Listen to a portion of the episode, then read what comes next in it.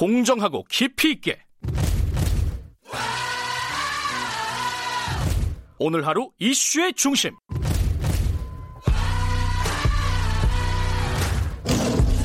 김경래의 최강 시사.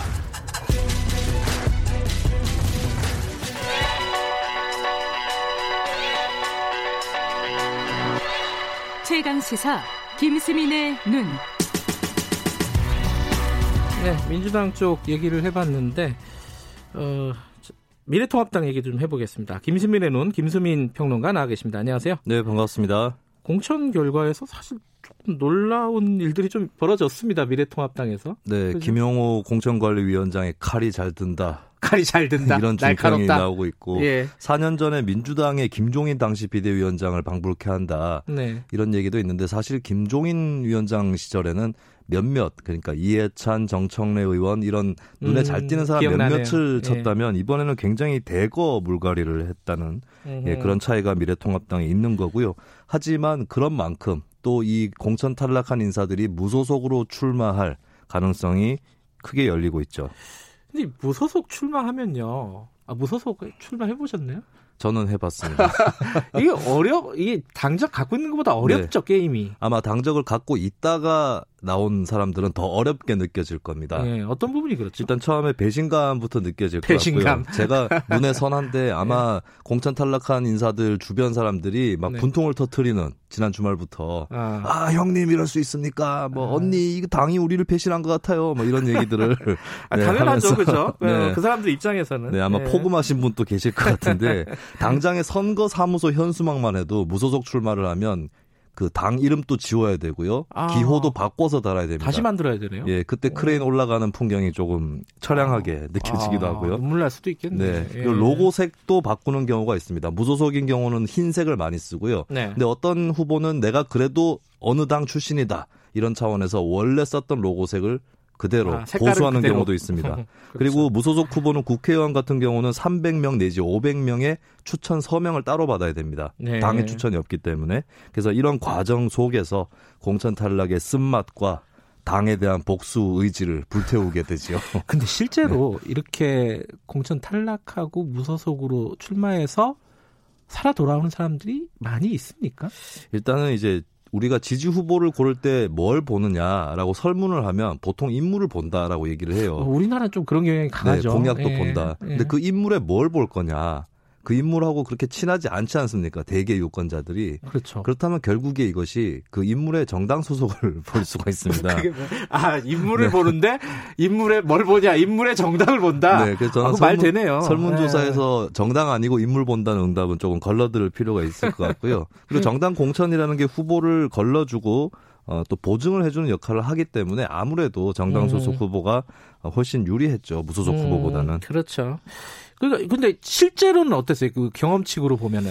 이게 무소속 후보 당선자가 2000년대 들어서서 천, 2000년입니다. 16대 총선에서는 5명 당선이 됐고요. 음. 2004년에 2명, 예. 2012년에 3명, 뭐 이런 수준인데 조금 중간에 많았던 적이 2008년에 25명이었습니다. 어 이때 어, 그래요? 네, 이때는 근데 그 특수 상황인 게 이명박 정권 초반기였거든요. 아. 한나라당 절대 강세 상황에서 친박 계열이 공천 아. 학살이라고 불리우는 예. 예, 그것을 당하면서 무소속으로 갔는데 그때 이제 박근혜 전 대표가 뭐 살아서 돌아오십시오 네. 해가지고 예, 그 바람을 좀 타고 들어간 음흠. 측면이 있는 거고요. 네. 예, 이런 식으로 이제 구도가 좀 받쳐줘야 무소속도 할 만한 것이고 어떤 네. 경우는 이제 굉장히 팽팽한 다자 구도가 됐을 때 그 중에 이제 조금 더 표를 더 얻어서 무소속 음. 후보가 당선되는 경우가 있습니다. 2008년 총선 때 당시 이인재 후보가 충남 논산 계룡 금산에서 26%대 지지율로 당선이 됐고요. 아 26%로 당선이 네. 됐어요? 그래서 그때 야. 이제 어쨌거나 당선 뭐 이런 말이 나오기도 했었습니다.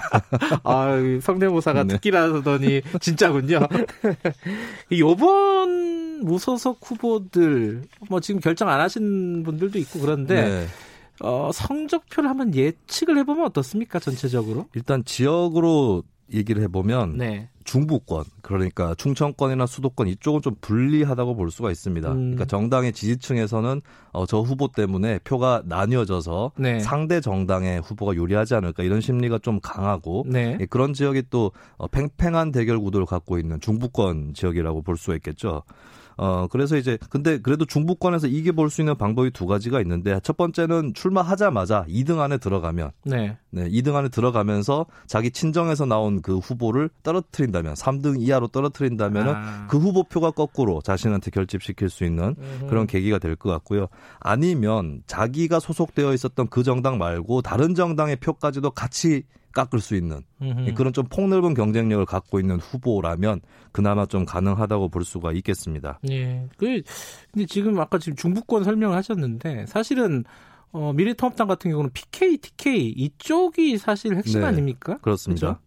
그래서 이제 수도권보다는 아무래도 영남권에서 무소속 출마자가 얼마나 당선되는지 음, 이게 관건이 될 그렇죠. 텐데, 근데 조금 불리한 부분은 어 4년 전에는 새누리당 공천 탈락한 무소속 후보자들 몇 명이 당선이 됐거든요. 유승민 네. 의원이나 주호영 의원이나. 음흠. 근데 그때는 여당이었기 때문에 좀 느슨했어요. 지지층의 결집도가. 네, 근데 네. 지금은 야당이라서 무소속 아. 우리 안 볼래, 그냥 당 찍을래 이렇게 지지층이 결속할 그런 음. 어, 요인이 있습니다. 그리고 이제 승리를 하려면 추가로 필요한 요건들이 다선 의원이 좀 더 유리해요. 지역에 그만큼 더 뿌리가 깊은 의원이 유리하고 네. 그다음에 지역 중에서도 뿌리를 더 깊이 박을 수 있는 지역이 사실 젊은 층이 많은 도시 지역보다는 네. 농어촌, 고령층이 많은 지역입니다. 이쪽 지역에 출마하는 사람들이 더 유리한데 그러고 보면 이제 김태호 전 지사가 공천을 탈락할 경우에 무소속으로 출마할 거다라고 음. 하는 것은 이 두 가지 측면에서 좀 예측되었던 일이라고 볼 수 있겠죠.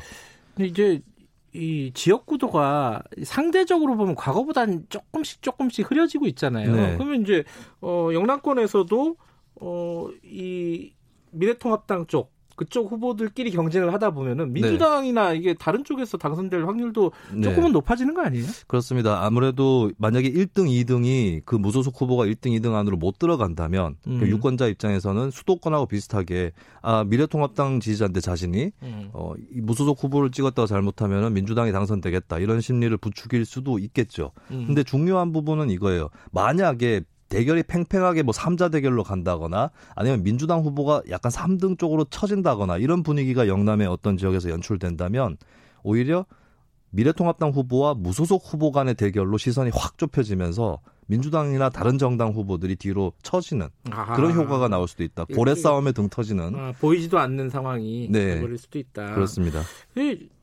그 지금 치- 그 무소속끼리 또 연대하는 때도 있었잖아요. 네네. 이번에도 그런 구도가 만들어질 가능성이 있을까요? 근데 이번에 미래통합당에서 탈락한 후보들을 보면 네. 뭐 권성동 의원 같은 경우는 비박이고 네. 윤상현 의원은 친박이거든요. 좀 이렇게 좀 다르다. 예, 결이 다른 사람들끼리 어. 반 황교안, 반 김영호 이 가치로 뭉치기는 조금 반 김용호는 예, 참 낯서네요. 싶고요. 그리고 무소속은 어차피 지역 내에서 네. 지역 일꾼입니다라는 것을 메인으로 들고 나오기 때문에 네. 괜히 다른 지역에 있는 후보랑 손잡았다가 지역 내에서 어 나 저 사람 마음에 안 드는데 둘이 친해요?